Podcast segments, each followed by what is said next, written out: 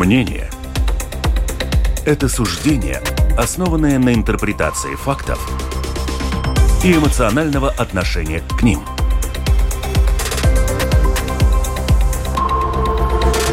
Открытый разговор с Ольгой Князевой на Латвийском радио 4. Открытый разговор снова с вами. Я надеюсь, дорогие радиослушатели, вы нас слушаете сейчас в прямом эфире. У микрофона Ольга Князева. Ну что, выходные прошли, ну вот 2 дня осталось поработать, потом снова будем отдыхать. Но вот пока пришло время потрудиться. У нас прямой эфир, и у нас важная тема. 5 апреля парламент утвердил в 3-м окончательном чтении закон о введении службы государственной обороны в Латвии. Согласно этому законопроекту, в службу национальной обороны планируют призвать мужчин в возрасте от 18 до 27 лет. И с 28 года на службу будут принимать до 7500 граждан. По подсчетам Минобороны, на первом этапе в июле следующего года на службу могут быть призваны не более 300 молодых людей, но уже в этом году, с 1 июля этого года, начнется, сейчас меня, может быть, поправят, добровольный призыв. И сегодня мы поговорим о том, готова ли наша система, инфраструктура для того, чтобы обязательная служба государственной обороны начала полноценно функционировать. У нас в гостях Раймондс Бергманис, председатель комиссии Сейма по обороне, внутренним делам и предотвращению коррупции. Я напомню, это еще бывший министр обороны, то есть человек, который все знает про эту тему. Здравствуйте. Здравствуйте. Наверное, не тот человек, который знает все. Мой отец знал все, на все вопросы. Я учусь, но на некоторые вопросы, конечно, я не знаю ответ, но буду стараться отвечать на те вопросы, на которые сегодня будут заданы. Скажите, с 1 июля этого года, или я что-то напутала уже добровольно? Нет, все правильно, добровольно, с 1 июля. Да, я вообще-то начала сомневаться в последний момент. Да, и у нас вот представитель той самой молодежи от 18 до 27, которых это касается. Как раз этот призыв коснется, и нам очень интересно послушать мнение, аргументацию вот этих молодых людей, которым предстоит служить в армии. Артурс Аболиньш, 18 лет. Вам, да? Здравствуйте, во-первых, Артур. Здравствуйте. Вы учитесь в Лепайской государственном техникуме. Да. И также вы представитель общества Бедриба Латвijas Jaunatnes Padome, Латвийский молодежный совет. Так. Не совсем. Тогда поправьте свою. Юношеский центр. Это юношеский центр, да, правильно, да? Латвийский юношеский центр. То есть вы тот самый, у вас есть, я понимаю, друзья, которые также, такие как вы, мальчики, которые имеют свое мнение по этому поводу. Прекрасно, я считаю, что все у нас есть для того, чтобы обсудить эту тему. Телефон WhatsApp 28040424. Пожалуйста, пишите. Мамы, папы, родители и сами дети о том, что вы думаете по поводу того, хотите ли вы, чтобы ваши дети служили в армии, или вы, молодые люди, хотите тоже, или не хотите, аргументируйте. И вопросы, если есть, мы зададим тоже господину Бергманису, который вот представляет у нас сегодня такое мнение официальной власти. Ну и lr4.lv, кнопка «Написать в студию», как всегда, пишите. Продюсер выпуска Валентина Артеменко, оператор прямого эфира Регина Безеня.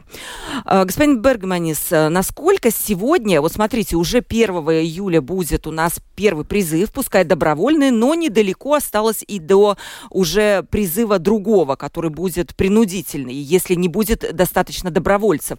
Насколько у нас готова система? Что сделано уже, что еще предстоит сделать. Я имею в виду инфраструктуру, казармы, обучающий материал, инструкторы, с которыми были проблемы и прочее. Правильно обрисовали ситуацию, это очень важно. И вы упомянули, что в аннотации перед этим законом вы пользовались предыдущей аннотацией, где было сказано, что 7500 людей будет в 28-м. Так мы ушли от этой системы. Чтобы вы поняли, и многие об этом не знают, это была другая система, на которой хотели... создать эту систему, она базировалась на системе военной обязанности Финляндии. Мы ушли поближе к шведской системе, когда мы начинаем с маленьких цифр и идем к увеличению, и тогда совсем по-другому это получается. И поэтому, наверное, и многим журналистам было как бы трудно осознать, когда мы сказали, что нет, в этом году примерно будет 300 человек призваны на добровольной основе. И когда в этом году было прописано уже 1000 человек, что будет. Но когда мы еще в 13-м Сейме поехали в Адажи и встретились с представителями вооруженных сил, так они объяснили, какие у них есть возможности, все то, что вы описали, и какие у них могут быть. И как раз они обозначили вот эту цифру, ну, примерно 500-600 человек в этом году, ну, так как призыв начинается 1 июля, а не 1 января, как было намечено, потому что не был принят закон. И тогда и получается вот эта цифра и то, что они могут. Потому что, конечно, очень много вызовов, тех, которые вы упомянули. Но в данный момент, я думаю, что все то, что вы говорили, не будет. Ни инструкторы, и казармы, и все остальное будет... Ну, мы тоже поедем, как комиссия, наверное, уже... Скоро, да? Скоро будем, ну, чтобы понять, может, когда уже будет начат призыв, чтобы понять, как это проходит, что можно надо изменить, что можно надо улучшить, но в данный момент мне насчет такой цифры я как бы не волнуюсь. И я рад, что в данный момент уже в публичном сфере мы уже слышим, что почти набор людей, которые, ну, хотят добровольно служить, ну, объявлено. Ну, конечно, там может быть, когда будет проходить отбор по другим каким-то причинам, по здоровью, там, например, или другим, могут не попасть в эту, на службу, но в данный момент я рад, что такое, ну, отзывчивость от молодых людей. А вызовы, конечно, есть, потому что, например, ну, те же инструкторы обучают и наших союзников, и помогают украинским военнослужащим, которые здесь тоже обучаются в Латвии. Это наша помощь Украине. И многие другие вызовы, например, та же самая, ну, величина нашей школы инструкторов, которые, ну, если есть, ну, дом, так это есть дом. Но срочное обучение какое-то проходит сейчас инструкторов? Ну, подготовка. Нет, срочное не подходит. Конечно, подготавливаются инструкторы, ну, как бы на основе. Я думаю, что, может, есть какой-то отдельный курс, но это будет... Об этом мы и говорили. Это есть тот, я думаю, один из самых больших вызовов, создаю эту систему, то, что это будет браться с, ну, с частей, регулярных частей инструкторы, и это, ну, это вот этот... Это не ослабит регулярные части? Вот это есть, вы правильно подметили, это есть тот вызов, но я думаю, ну, то, что мы разговаривали с представителями вооруженных сил, они говорят, нет, это все предусмотрено, это не рассчитывали, это не подготавливали. Но у меня нет сейчас основания как бы не верить им, и что вот будет все подготовлено, чтобы эта служба могла проходить. Когда у вас какой-то час X, когда вы должны, в общем-то, ну вот как-то посмотреть по списку, и везде стоят галочки «Мы готовы». То есть вот вы казармы, говорите, поедете. То есть перед 1 июля... Не, ну казарма, я уже был, я его очень как хорошо... Как вам? Да расскажите, как вам. Если они будут жить в той казарме, которая... Ну, так получилось судьбой, что мы построили во время того времени, когда я был министром, эту новую казарму, которой уже сейчас 4 построены, такие... Ну, это самые современные казармы, и там нету даже, ну, малейшего сомнения, что все будет происходить, все нормально. И эти садзивы... Да, ну, бытовые какие-то... Бытовые вещи. Все вещи там, все очень хорошо, все... Это создано, чтобы проходить службу. Ну, если профессионалы не жалуются, то, я думаю, даже и новобранцам тоже не будет никакого. Потому что такая система уже проходила, когда у нас во время были трудности, был очень большой наплыв людей, которые желали поступать в профессиональную военную службу. И у нас, например, в Алуксне в школе... Школа сухопутных войск или подготовки наших военных в Алуксне просто не хватало места куда. И тогда мы начали подготавливать уже и в Адаже, и в нашей бригаде. И тогда и там проходили, это как раз 18-летние, ну, чуть-чуть постарше тоже, проходили и жили там. И так что в таком смысле, я не думаю, конечно, эти программы еще надо. И, ну, одно из самых таких для меня важных, чтобы в будущем мы могли... как бы эту обратную связь обществу, которое довольно большие, ну, деньги вкладываем в этот создания этой системы, чтобы это как бы и в Финляндии, и, например, в других странах, когда люди, которые заканчивают срочную службу, у них есть дополнительные преимущества. Например, в Финляндии 90% водителей автобусов и тяжелых машин подготавливаются на срочной службе. То есть они чему-то обучались, конечно, бы там, да? Конечно, это же сейчас очень большой вызов, например, у нас же очень большие вызовы, у нас нету людей, которые вот такие... Там есть и киберподготовка, а есть другие какие-то вещи, которые очень нужны для нашего общества в данный момент, и люди, закончившие срочную службу, будут очень большую помощь приносить обратно, приходя в общество и устраиваясь на работу. Так что вот эта система, она такая двухсторонняя, она не односторонняя. Да. Для молодежи, я думаю, это очень-очень хорошая вещь, потому что, ну, там не только вот это навыки и какие-то новые, но и, конечно, свою физическую подготовку устроить и, ну, остальное. А мы сейчас вот спросим у молодежи, да? Простите, ну, вот сидит у нас Артур, ему 18 лет. Вас убедил господин Бергманис, что это прекрасная вещь для молодежи? Расскажите, как вы и как ваши вот друзья, наверное, да, относятся к этому, ко всему, нововведениям к этим? Я лично уже сам влепо взял анкеты, чтобы заполнить, чтобы сам идти на обучение. Вот на добровольную службу? В Земессардзе. А, в Земессардзе. Это немножко другое все-таки. Ну, да, Земессардзе – это такая добровольная служба, которая как бы там нерегулярная, не каждый день, да, в какие-то выбранное время, может быть, об этом, если бы... Это еще труднее, это чем хорошо, но если нам бы хватало Земессардзе, господин Бергманис, мы бы не вводили еще одну службу. У нас же была уже система Земессардзе, правильно? Да. Ну так это совсем другое. Зачем тогда мы вводим одно? Это будет следующий вопрос. Давайте выслушаем мнение. По поводу друзей могу сказать. Ну, друзья, знакомые 18 до 18 лет, все, кто слышал об этом, по большей части им это не нравится. Почему? Какие аргументы? Они не знают, что это. И им, скажу так, страшно, наверное. Потому что это что-то новое, незнакомое, в общем. Они привыкли.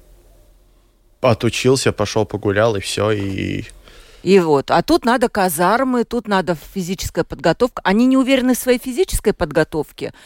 Либо чего боятся больше всего? Но они не знают, что это. Ну, есть Google сегодня. Есть родители, которые наверняка могут рассказать примерно хотя бы вот это вот в советской армии, да? Ну, может быть, напугать. Господин Бергманис ужасе качает головой. Да. Да. Лучше не надо рассказывать эти страшилки. Да, что они боятся, что не говорят. Как господин Бергманис сказал, страшилки. Может, этого тоже бояться, то, что родители рассказывали, как это в армии, допустим. Но, по большому счету, боятся того, что социальная жизнь, допустим... Ну, изменится, да, конечно, изменится, конечно. Да. А она будет другая, да. То есть они не хотят изменения своей привычной жизни. Да. Так, да? Вот, мобильники. Нельзя мобильники, да, господин Бергманис? Можно только... такое, ну, она по регламенту какое-то время ты можешь, но не так, да, ты на учениях или когда ты обучение проходишь, нет. Угу. Но так не отбирают же мобильники. Это, ну, есть время, когда ты можешь им пользоваться. Артур, а что они говорят по поводу того, я слышала такое мнение вот от молодежи, почему мы должны служить? Есть НАТО, вот оно пускай нас защищает. Есть Земессардзе, прекрасно, кто туда вступил, пускай защищает. Может быть, есть резервисты, это мы тоже попозже спросим у господина Бергманиса, наверняка есть система резервистов, там несколько тысяч человек, я думаю, точно есть. Зачем нам это? Вот такое слышно ли? Честно говоря, я впервые сейчас от вас слышу. Да, я такого мнения не слышал ни разу. Есть лично у меня знакомые, которые за... службу. За службу, да. И... Угу. Они за службу, они готовы пойти. Они готовы пойти, да. Они считают, что другие тоже должны идти. Угу. А вы сами как считаете, Артур?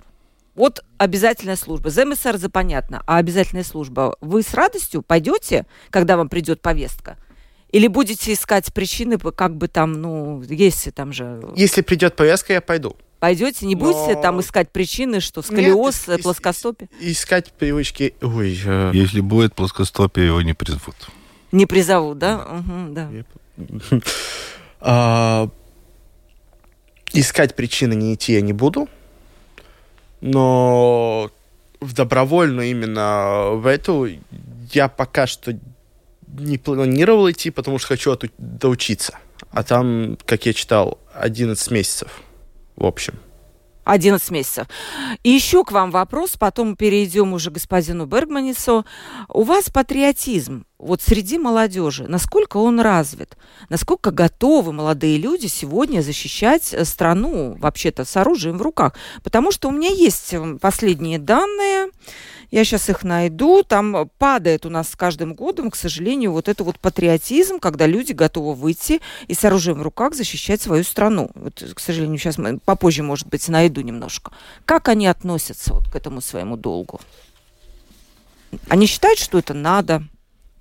Есть те, кто считает, но, опять-таки, то же самое, что со службой, и многие не готовы это делать.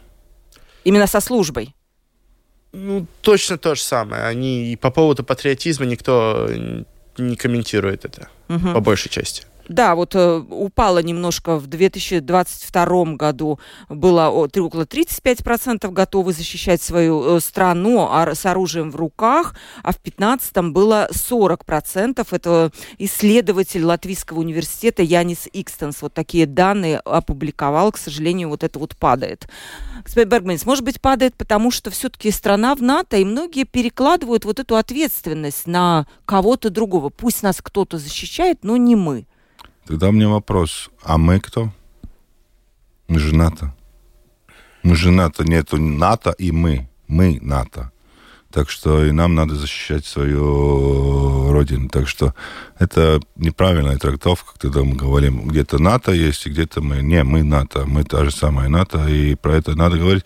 И это все меняется, и это долгое время, например, то же самое, ну, очень часто упомянутый пример Финляндии, который никогда после Второй мировой войны это не отказывалась, она над этим работала и вкладывала очень большие деньги. Вот эти все страны, где создана система всеобъемлющей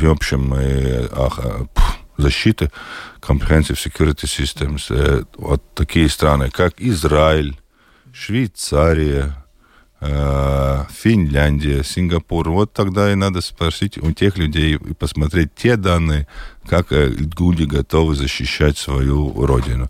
И это, я думаю, меняется. Но те же самые, ну, никто же не мог даже представить, что та же Швеция, которая 200 лет была нейтральной страной, подаст заявку на вступление НАТО. Это изменилось буквально в пару дней. И там же тоже цифры были, которые люди хотели, чтобы страна вступала в НАТО, там где-то 40-50, то же самое выросло до 80%. Так что это все, и поэтому, я думаю, эта система, которую мы сейчас создаем, она и надо смотреть в таком большом видении, когда мы видим, что происходит в мире, и как эта вся обстановка меняется. И очень часто... Когда мы разговариваем, сейчас мы уже как-то уже смирились с тем, что проходит где-то война рядом совсем с нашим домом. Но как мы все чувствовали себя в прошлом году, 24, 25, 26 февраля, когда мы в наших головах предполагалось, что это может прийти и в наш дом. Так что к этому надо так по большому смотру смотреть намного-намного шире. И я думаю, вот эта система о том, что мы сейчас еще даже не упомянули, например, что в следующем году во всех школах будет Валсайсардзе и Басмация, ибо государственное обучение защиты, так что и вот уже в профессиональных и многих школах уже пилотные проекты проходят уже, по-моему, 4-й или 5-й год, и все больше и больше осознают и понимают. Но это не то, что, например, многие думают, так что здесь было упомянуто, чтобы, как я назвал, страшилки про советскую армию, и то же самое про начальную военную подготовку. Это большая разница. А в чем страшилки советской армии? Действительно, там, многие спросили у родителей, вот как, пап, ты служил. И он там рассказал. Вот... Я могу рассказать. Мне сломали нос, разбили глаз. Я служил в разорванных кирзовых сапогах. Мне выдали А где вы служили? Я служил в Калининграде, потом попал в спортивную роту. То есть дедовщина? Вы, наверное, конечно, как же думаете? Это что, я за себя постоял, но за это мне поплатился сломанный нос, и разбитые глаза, и синяк под глазом, и все остальное. Но это такое происходило. Люди с моей роты, повесился человек, что его довели до этого, что дедовщина. Так что... А сейчас такого не может быть? Такого не может быть, потому что, тогда это о том, мы очень много обсуждали и на комиссии про это говорили, что, это тогда исключено вообще, и об этом даже прописано, и в законе, чтобы такого не происходило. Но, конечно, мы видим, что, законы могут быть всякие, чтобы это, я думаю, будет очень тяжело караться, если что-то такое вообще-то предложено.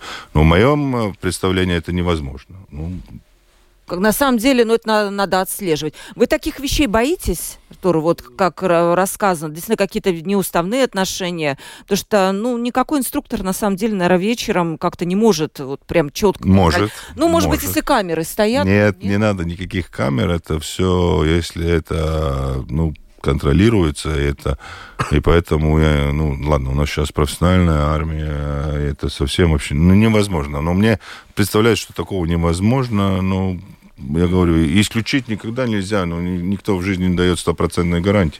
Но об этом я знаю то, что какие были, сейчас эти все подготовка, и тогда тебе вокруг столько будет, других профессиональных военных, это, я не думаю, что... И тем более, что я знаю, что, например, на обучение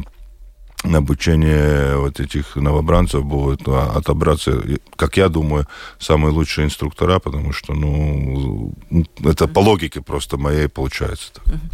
Артур, а зачем вы пошли в Земессардзе? Вы один или с друзьями? Я сам пошел. Что вас вдохновило? Почему решили? Лучше же пойти где-то потусить. Я не тот человек, который любит очень тусить, это одно. А второе, дисциплина, которой мне не хватает. И по рассказам папы, и в общем, что в армии можно ее научиться. И спортивная подготовка. Подготовка тоже. Да, как минимум, чтобы держать себя в форме. Что у вас преподают сейчас на этих курсах обороны? Я сам лично не знаю, потому что я еще первый курс, на втором курсе, из знакомых, кто на втором курсе, они, у них сейчас стрельба проходит. Физическая подготовка какая-то. А вы готовы к тому, что в Земессардзе будет сложно? Тоже. Господин Бергманис сам в Земессардзе, он может наверняка... Не, я не в Земессардзе, я отслужил свое уже. Наверняка вы можете рассказать, там тоже нелегко. В Земессардзе я хочу всю честь и, от всего сердца сказать тем людям, которые в Земессардзе, спасибо оппоненту сегодняшней передачи за то, что он решил вступить. Это, как с моего взгляда, это суперпатриоты, потому что это люди, которые повседневно работают на многих разных профессиях, весь спектр профессий, даже микрохирурги, и, одну из только профессий я призвал, там все инфратехнологи, любой специалист, который вступил в Земессардзе, это очень сложно, потому что по большей части эти все обучение проходит в субботу-воскресенье, ты поздно вечером приходишь домой, и утром тебе надо на работу идти, и это, конечно, не так легко, если у тебя есть семья. Так что это суперпатриоты, которые люди готовы защищать родину, своих близких, и обучаться, это не так легко обучиться военному ремеслу. Так что это большое спасибо им всем за то, что они выявили и добровольно об этом обучаются. Так что наша подготовка наших земессаргов, это уже много раз рассказывал будущим министрам, и сейчас могу сказать, что многие иностранные профессиональные военные даже удивляются уровню наших обученных земессардзе. Так, если у нас такой прекрасный уровень, зачем нужно было создавать вот эту вот... Не службу? Хватает того, что мы развиваем новые силы, мы развиваем, это все развивается, чтобы мы были очень современные военные. Это все, что, например, тоже мы начали развивать артиллерию. У нас было очень совсем мало осталось людей, специалистов в артиллерии, и сейчас мы это развиваем. Сейчас дроны, все это развивается. У нас же не было техники. До 2015 года у нас первая техника военная появилась. К этому же надо очень долго обучаться. И вот эти все боеспособности развиваются, и к этому надо побольше людей. И чтобы это было не так просто, это вызовы. Не буду секретом этого, что вызовы в других странах на профессиональную военную службу тоже есть, и поэтому, чтобы это держать на этом уровне, это все надо, и поэтому, я думаю, даже любому человеку обучаться какому-то поведению в кризисной ситуации, психологической, физической, принимать решения, быть патриотом, принимать решения, жить в этом государстве и не пройти мимо то, что мы видим сейчас, например, когда проходят, какие-то очень много есть примеров, когда люди, которые были связаны или с Яунсардзе, Земессардзе, с военной, любой полицейский, любой, которые на службе, и чтобы они не приходили мимо, когда происходит какое-то происшествие, которое надо остановить. Да. Любой, помочь людям, например, в аварии или в пожаре. Это много. Я сам был рад тогда, когда была возможность поздравить и наградить этих яунсаргов в школе, когда рядом со школой, так случилось, получился пожар, они выбежали из уроков и помогли. И этому их обучали. Но получалось так, что Министерство просвещения наказало директора, потому что они не были в школе. Тогда как мы обучаем? Мы обучаем помочь, и тем самым мы как бы наказываем это за их инициативу. Это неправильно. Я надеюсь, что я как бы чуть-чуть уравнил эту ситуацию и сказал им спасибо, им, родителям, которые воспитывали таких детей. Артур, вам вопрос. Как вы оцениваете бонусы для тех, кто отслужит 11 месяцев, от тех, о которых рассказал Бергманис, вопрос слушателя? Вы готовы? Вам кажется, это достаточно бонусов для отслуживших в армии, что они получают, например, новую профессию? Вы бы что хотели? Какие какие-то для себя плюсы? По поводу «хотел» я не могу сказать, не задумывался так далеко. А по поводу бонусов, добровольная основа 600 в месяц. 600, да? 600, добровольная. Да. Это достаточно денег для вас, 600 в месяц, для того, чтобы слушать? Хорошая цена, да? Тем более, что он уже все мне обеспечен. А там куда тратить-то, правда, еще? Да, там некуда тратить. Накопил. Это хорошая возможность накопить. И тем более, что после 11 месяцев службы еще компенсация 1100 евро. Так что получается. Такая круглая сумма, можно даже накопить. И еще, Артур, вам вопрос, достаточно ли государство рекламирует? Господин Бергманис, я считаю, сейчас амбассадор этой военной службы, он просто прекрасно ее рекламирует. Я даже сама хотела пойти отслужить, но у меня уже возраст. Достаточно ли информации много? Рассказывает доступным языком. Давайте, ребята, все будет хорошо. Мы вас успокоим. Я бы сказал нет, с учетом того, что нынешняя молодежь в основном сидит в Инстаграме, в ТикТоке и по большому счету больше нигде. Информации почти нету.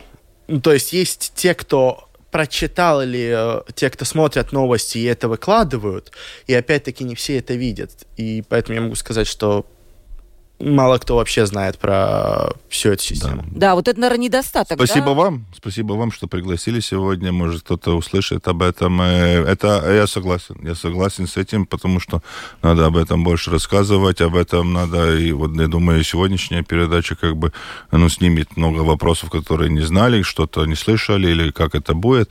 И поэтому это очень важно. Но как раз про это, рекламу, это очень-очень важно, чтобы, знали ребята, об чем идет речь и как идет. Это самое лучшее, я думаю, будет реклама с тех людей, которые будут в первом призыве, и когда они пройдут эту службу. Это об этом господин Сарт сказал, кстати, да, директор стратегического центра «Статком», он сказал, что это будет очень важно. Первые люди, у нас в век интернета все быстренько разлетится, правильно? Это очень правильно, об этом мы, когда мы обсуждали это, и принималось решение, и об этом нас предупреждали и шведские коллеги, и финские коллеги, они сказали, вот это качество, поэтому, может, и так долго мы обсуждали этот закон.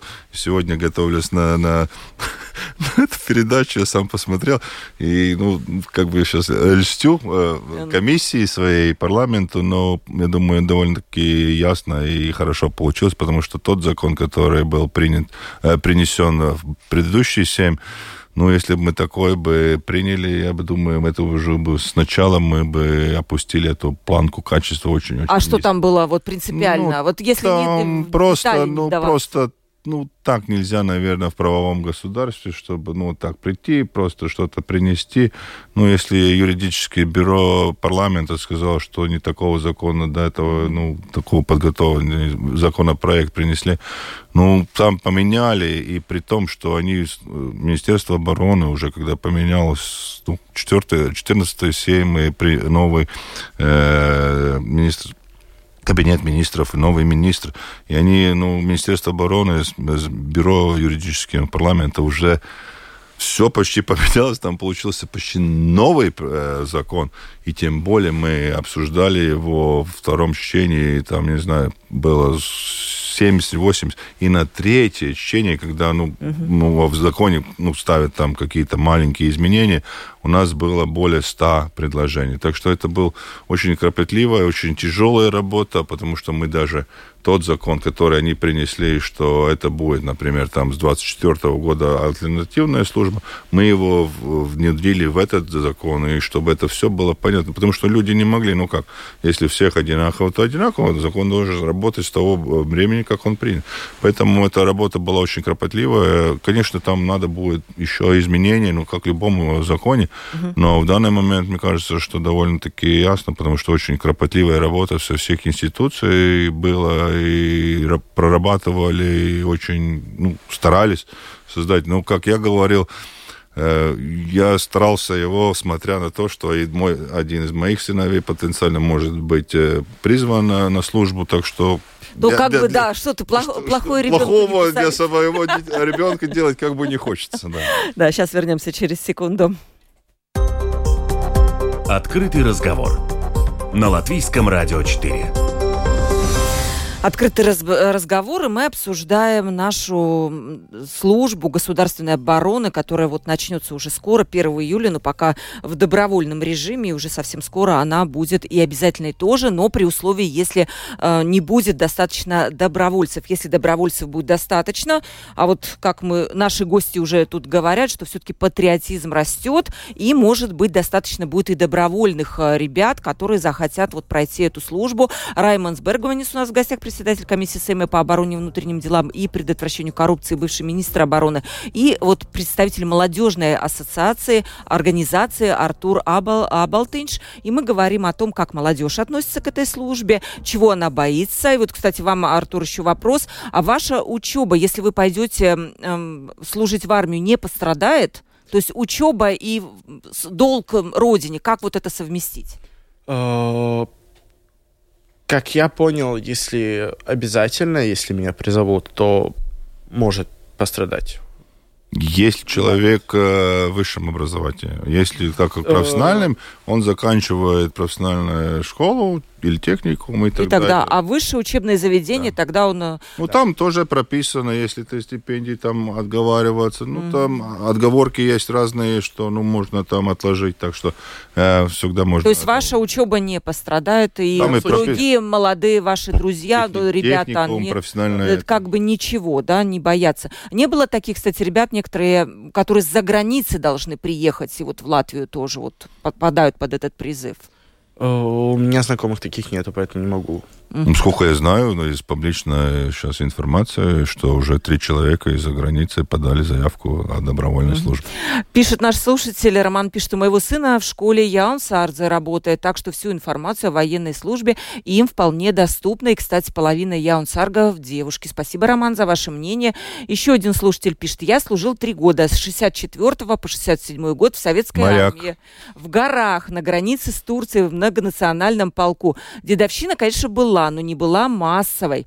1-2 психически неуравновешенных были, но их быстро и качественно умиротворили. Слабость порождает агрессию. Видно, ребята все, ребята все могли постоять за себя. Нужно быть крепким парнем, и тогда дедовщина тебя не коснется. Ну, вот как выдавать... Да, все равно мне нос сломали. 1 против 7, это не так уж легко. Да. Смотрите, вопрос такой. Как будет оцениваться эффективность новой системы? Это вам, господин Бергманис, вопрос. Как это будет? Вот когда мы поймем, что она работает эффективно, она качественная, и мы не зря тратим на нее государственные средства. Какой критерий? Один из критериев будет то, что, как мы будем проходить это обучение, какими навыками, как будет проходить потом и обучение резервистов, и как они влияются во все эти процессы. Это, я думаю, один из критериев тоже будет связан с тем, что, например, какую помощь, если это будет проходить в таком массовом виде, что какую помощь мы даем обратно обществу. Мы тратим деньги, и обратно. Еще критерий, конечно, это не секрет.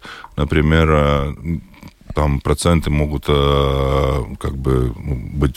большие разницы. Небольшая разница, но может быть разные. Но часть из тех людей, которые проходят эту обязательную службу, они остаются в профессиональной армии. Это очень-очень... Это тоже один из критериев, может быть таким, каким мы можем. Да? Один из критериев, как мы боеготовы, какие у нас части, как они быстро могут развернуться, как это все. Так что это все это очень будет обсуждаться. И будем смотреть. Я думаю, это очень важно, потому что, я говорю, это не только... так надо смотреть таким узким видением, что там, например, вот ты отслужил, вот все это. Нет, и, например, то, что для меня очень важно в данный момент для молодежи, я не знаю, надо спросить у молодежи. Спросим сейчас. Сейчас, да. Это возможность и готовность принять решение. Вот это для нас, я смотрю на своих детей, прими решение. Оно может быть неправильным, но прими это решение. А вот это очень сейчас такое... А у нас, мне кажется, даже это и не сейчас просто молодежь такая. Вот, может быть, мы сами давим, принимаем за детей решения, а потом это они... плохо. Это когда я думаю, для этого, и например, то же самое и Янсардзе, и то же самое в Алсесардзе, и Бесмации, которые со следующего... Это одно из самых главных целей этого обучения, это принятие решения. Это очень-очень важно. Это то же самое, что, например, все журналисты ждут от нашего кабинета министров, от правительства, от Сейма, чтобы эти были приняты решения. Я говорю, они могут быть иногда и неправильными, но это принятое решение. Но это самое плохое, если не принято решение и не может, или как-то ты стараешься его не принимать, когда у тебя... для меня очень часто было в жизни, что мне надо принимать решение, когда ситуация очень тяжелая, и его надо принимать, поэтому... Воспитание характера, я бы сказала. Артур, вы согласны, что сейчас молодые люди, у них трудно принять решение? У них не хватает, возможно, по-латышски есть хорошее слово «мугуркалнс», да? По-русски я даже не знаю, как сказать. Спинного мозга. Так, что это? Это, наверное, хребет хребет, вот. Да. Да, я полностью согласен, что не хватает. Меня, спасибо папе, научили принимать решения, и часто приходилось это делать. Сейчас, не умеют. И по большей части они много чего не умеют. И еще интересно... Если могу добавить, он уже две вещи он сегодня сделал. Он принял решение быть здесь. И второе решение... Он приехал слепой, да. Это уже... Да, он долго ехал, да. Так что это очень вся... Под сверлящим взглядом господина Бергманиса он точно пойдет сам запишется в добровольце. Нет, это есть те качества, которые очень важны. Я думаю, вот это есть спасибо родителям или кому-либо человеку, который... Ну, воспитал такого человека, который принимает решение вступить в Земессардзе и приехать сегодня, например, на радио и рассказывать, как чувствует человек в таком возрасте. Это очень-очень важно. Вопрос еще я хочу успеть, потому что у нас мало времени. Кроме того, что человек прошел военную службу один раз, для боеспособного резерва, как вам кажется, все-таки нужна ли какая-то регулярная переподготовка и создание не просто на бумаге резервного числа людей, а действительно резервистов, которые, если что, смогут постоять за страну? Очень спасибо вам за этот очень хороший вопрос. И это есть одна из главных целей. Это создавая эту систему, когда будут создаваться конкретные части и с конкретным обмундированием, конкретными... системами, и когда человек знает, куда ему идти, там стоят его вещи, и он приходит, и, конечно, система переобучения, это очень важно, это прописано даже в законе, что, например, те люди, которые проходят службу, они каждый год после 5 лет после службы проходят один раз в год проходят переподготовку. И это очень-очень важно, и поэтому он называется активный резерв, потому что они каждый год проходят это переобучение. И это очень важно, что, ну, как вы сказали, вот в данный момент X, они уже сразу готовы, у них... отработана система, знают, куда идти, как идти, с кем будут вместе служить. Так что это та и есть одна из самых основных целей. Но для этого там и прописано в этой аннотации закона как раз было, чтобы мы создали вот такую базу, чтобы совсем материально-техническую базу, все, что было подготовлено, чтобы для этой ребят, которые обучены, для этой части. Но это стоит дорого. Вот как раз поступил вопрос господину Бергманису, сколько вообще обойдется Латвии вот эта система военной службы и что самые большие расходы, спрашивает слушатель наш. На что самые большие расходы? В данный момент, я думаю, самые большие расходы будут на инфраструктуру, потому что, они, хотя сейчас Министерство обороны смотрит и на другие варианты, они смотрят на... школы или технику, которые закрылись, может, это можно как-то, переоборудовать. Да?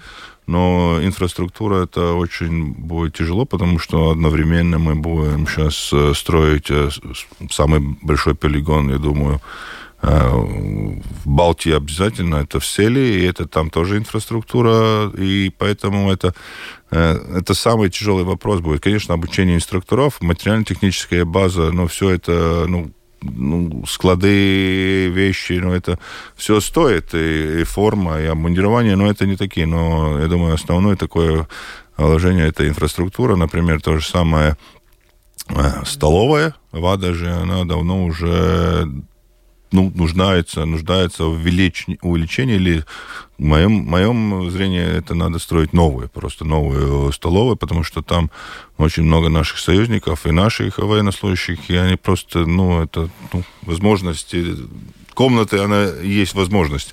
И поэтому, если будет увеличиться постепенно этих людей, которые будут на срочной службе, поэтому это маленькая часть, но это очень, как я называю, горлышко бутылки, через которое может как-то застрять, и все это проходит. И трудно тем людям, которые работают в той же столовой, чтобы покормить такое количество людей, не будучи нормально рабочего места, это очень тяжело. Поэтому 2 миллиарда вы называли раньше эту цифру, это правда? Это за 10 лет, правда? Это на количество людей, на 10 лет, это все. Когда мы включаем буквально все. И здесь тоже в аннотации же было прописано, что, например, батальон, чтобы это обустроить все, если не хочу соврать, но, по-моему, всякая экипировка, когда вы говорили про подготовленные резервисты, это, по-моему, было 180 миллионов, по-моему, на батальон. Это тоже на несколько лет, да? Конечно, это не строится. Но когда это, ну, это вся, это вооружение, обмундирование, казарма, ну, склады, ну, все, ну, там. Поэтому это очень важно понять радиослушателям, например, когда у нас тут были обсуждения раньше, когда мы покупаем какую-то систему, внедряем, и вот все просто считают, например, мы покупаем танки, вот, разделили вот эту сумму, которая подписана договор, или на это развитие этой способности, и нельзя, там входит и обучение, и ну, содержание, и инфраструктура. И вот тогда это получается. А, ну, конечно, легко, когда берешь какой-то, ну, например, те же самые вертолеты, которые сейчас новые мы получаем, Black Hawks, они, ну, 4 вертолета, они сумма, но это вся инфраструктура. Обучение, это очень дорогое обучение тех же пилотов. Артур, хотели бы пилотом быть? Вот если пришлось бы выбирать, куда бы лучше пошли учиться? Ну, вот армейская подготовка, там, танки у нас есть? Танки у нас у наших союзников. А, у наших союзников. Ну, то есть обучение возможно, я правильно, конечно, на этих танках? Если где бы хотели бы? Не думал здесь. Не ду... я понимаю, Артур, он вообще, да, он в Земессардзе думает отделаться. Нет, ну, например, сейчас же в Земессардзе тоже будут новые системы типа «Патрия», которые очень хорошие бронетранспортеры, которые будут тоже в Земессардзе. Но те же самые, упомянул, пилоты у нас, например, есть девушка, которая обучалась, и она пилот вертолета Black Hawk. О, вопрос тоже, Артур, вам папа рекомендует в армию? То есть что он говорит, да, или говорит, сынок, не надо? Не говорит, не надо, он поддержал мое мнение по поводу Земессардзе. Угу. Говорит, иди, Артур, да? Да. Тоже пишет интересное такое мнение. Сейчас молодежь, они же все пацифисты и космополиты, и патриотизм для них, скорее всего, чужд. Правда это? Говорят так или нет? Нет, так я не могу говорить. Это... Нет? Артур, правда ли? Я бы не сказал. Одни патриоты, достаточные патриоты. Если что, они готовы с оружием в руках защищать свою страну. Или с какими-то условностями. Как то... Ну, вот вы как? Я готов. Вы готовы, да? Изучили, кстати, брошюру Минобороны о том, как действовать в кризисных ситуациях? Я изучила. Это по-другому. Это кризисная ситуация. Это гражданская оборона. Кстати, по гражданской обороне тоже есть вопрос, насколько у нас проблемы есть в гражданской обороне. Но я так догадываюсь, что это тема отдельного разговора. Это я очень рад бы, если меня пригласили. Это потому, что это тема, которую я говорил в предыдущем созиве. И надеюсь, что у нас сейчас будет... А если очень коротко, там проблемы есть? Вот совсем. Много, конечно, проблем, потому что люди, чтобы это тоже надо систему создать, обучение, что делать и как принять. Ну, хотя бы маленький пример, ну, мы что делаем? Мы покупаем очень... Мы будем покупать все равно ее систему противовоздушной обороны средней дальности, или мы строим патверсмес. Да, приют. Патверсмес. Патверсмес. Ну, это бомбоубежище. Да, бомбоубежище. Бомбоубежище, да. И это тоже, ну, как, ну, например, в многих странах это прописано в законе, что ты, например, строишь какое-то общественное здание, ты уже его создаешь, ну, например, в Финляндии это, ну, как бы... Понятно. Но я так понимаю, эта установка за 600 миллионов уже одобрена в бюджете. Да, но это важно и это нужно. Об этом нет. Да. Но... Про гражданскую оборону обещаю вас позвать еще раз. Спасибо. И мы вообще предельно вот пройдемся по пунктам, где у нас, потому что это касается вообще каждого, кто конечно. Сейчас сидит это и слушает. Например, вот чтобы каждый понял, чтобы где они будут собираться, если что-то случится, и у них не будет связи со своими родными. Да. Вот это только один маленький пример.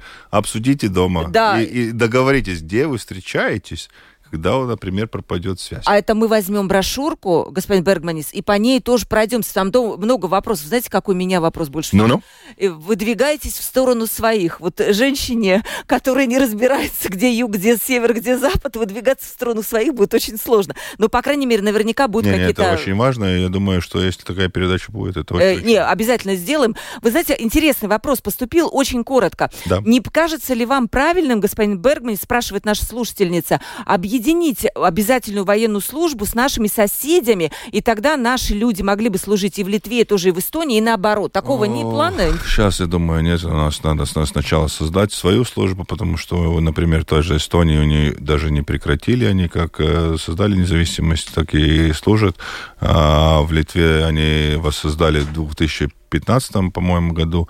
И, нам надо создать обратно этому, которое мы прекратили в 2006 году. И я думаю, тогда будем смотреть вперед. Но об этом разговор есть, но в данный момент я не вижу такой ситуации. Просто почему? Специализация у каждой страны все равно так или иначе есть. И наши молодые люди могли бы там где-то специализироваться в Эстонии, в Литве, на том, на чем специализируются эти страны в военном деле. Вот что-то такое. Это, конечно, женский вопрос. Просто чтобы люди поняли, это совместимость. Это очень важно. Например, если у тебя одна система обучения, например, танк, например, такой системы, у тебя другой, но это должен какое-то большое время пройти, чтобы Видите, мы даже не успеваем задать все вопросы. На удивление много интересующихся. Да, потом я отвечу. Там хорошо. Есть вопросы, на которые я уже не стала задавать это. Я могу сама на них ответить. Спасибо большое. Как обещала, обязательно позовем на гражданскую оборону на тему. С нами сегодня в гостях был Раймондс Бергманис, председатель комиссии Сейма по обороне, внутренним делам и предотвращению коррупции. Спасибо огромное. Ждем вас еще раз к нам в гости. И Артурс Аболиньш из Лиепая. Это Лиепайский государственный техникум. Он представляет